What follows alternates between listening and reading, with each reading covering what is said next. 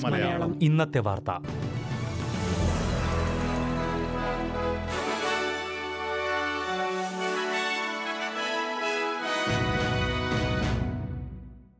നമസ്കാരം. S B S Malayalam ഇന്നത്തെ വാർത്തയിലേക്ക് സ്വാഗതം.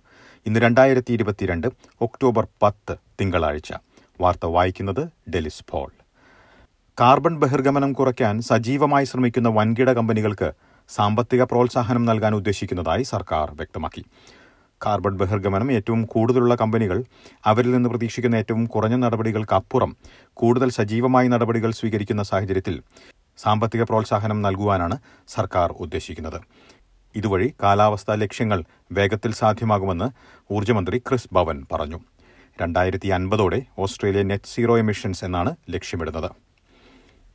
ഇന്ത്യയുമായി ഓസ്ട്രേലിയയ്ക്ക് അഭിപ്രായ വ്യത്യാസങ്ങൾ രൂക്ഷമാണെന്നുള്ള അഭ്യൂഹങ്ങളെ ഓസ്ട്രേലിയൻ വിദേശകാര്യമന്ത്രി പെനി വോങ് തള്ളിക്കളഞ്ഞു. ഇന്ത്യ റഷ്യയെ ഇന്ധനത്തിനായി ആശ്രയിക്കുന്നു എന്നത് ഓസ്ട്രേലിയയും ഇന്ത്യയുമായുള്ള ബന്ധങ്ങളെ ബാധിക്കില്ലെന്ന് സെനറ്റർ പെനി വോങ് പറഞ്ഞു. ഇന്ത്യയുമായുള്ള സഹകരണം ഇൻഡോ പസഫിക് മേഖലയിൽ നിർണായക പങ്കുവഹിക്കുമെന്ന് കാൻബറയിൽ ഇന്ത്യൻ വിദേശകാര്യമന്ത്രി ഡോക്ടർ സുബ്രഹ്മണ്യം ജയശങ്കർക്കൊപ്പം നടത്തിയ വാർത്താ സമ്മേളനത്തിൽ പെനി വോങ് പറഞ്ഞു. റഷ്യയുടെ ഉക്രൈൻ അധിനിവേശം സംബന്ധിച്ച് ഐക്യരാഷ്ട്രസഭയിൽ നടക്കാനിരിക്കുന്ന വോട്ടെടുപ്പിൽ ഇന്ത്യ എങ്ങനെ വോട്ട് ചെയ്യുമെന്ന കാര്യത്തിൽ പ്രതികരിക്കാൻ കഴിയില്ലെന്ന് മന്ത്രി ജയശങ്കർ വ്യക്തമാക്കി. എങ്ങനെ വോട്ട് ചെയ്യുമെന്നത് ഇന്ത്യ മുൻകൂറായി പറയാറില്ലെന്നും അദ്ദേഹം പറഞ്ഞു. ഓപ്റ്റസിന് നേരെ വീണ്ടും സൈബർ ആക്രമണം ഉണ്ടായതായി റിപ്പോർട്ട്. എന്നാൽ ഇത്തവണ ഇരുപത് ഉപഭോക്താക്കളുടെ വിവരങ്ങളും ആയിരം തൊഴിലാളികളുടെ വിവരങ്ങളും മാത്രമാണ് ചോർന്നിരിക്കുന്നതെന്ന് ഓപ്റ്റസിന്റെ മാതൃകമ്പനിയായ സിങ്ടെൽ വ്യക്തമാക്കി.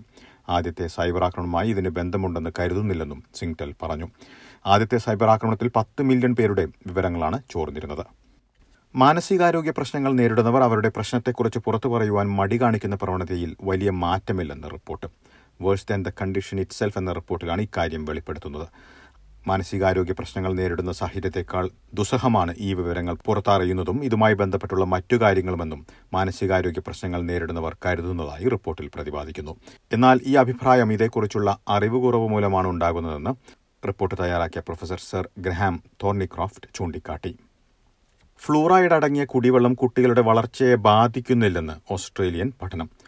ഫ്ലൂറൈഡ് അടങ്ങിയ വെള്ളം കുടിക്കുന്ന കുട്ടികളിലും അല്ലാത്തവരിലും വൈകാരികമായ വളർച്ച പെരുമാറ്റം ഓർമ്മശക്തി ആത്മനിയന്ത്രണം എന്നിവ ഒരുപോലെ തന്നെയാണെന്നാണ് ക്വീൻസ്ലൻഡ് സർവകലാശാലയുടെ പഠനത്തിന്റെ കണ്ടെത്തൽ.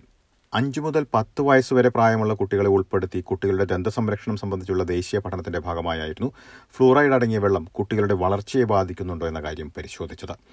ഫ്ലൂറൈഡ് അടങ്ങിയ കുടിവെള്ളം കുട്ടികളുടെ വളർച്ചയെ ബാധിക്കുന്നില്ല എന്ന് പഠനത്തിന് നേതൃത്വം നൽകിയ ഡെന്റൽ പബ്ലിക് ഹെൽത്ത് പ്രൊഫസർ ലോക്ഡോ പറഞ്ഞു.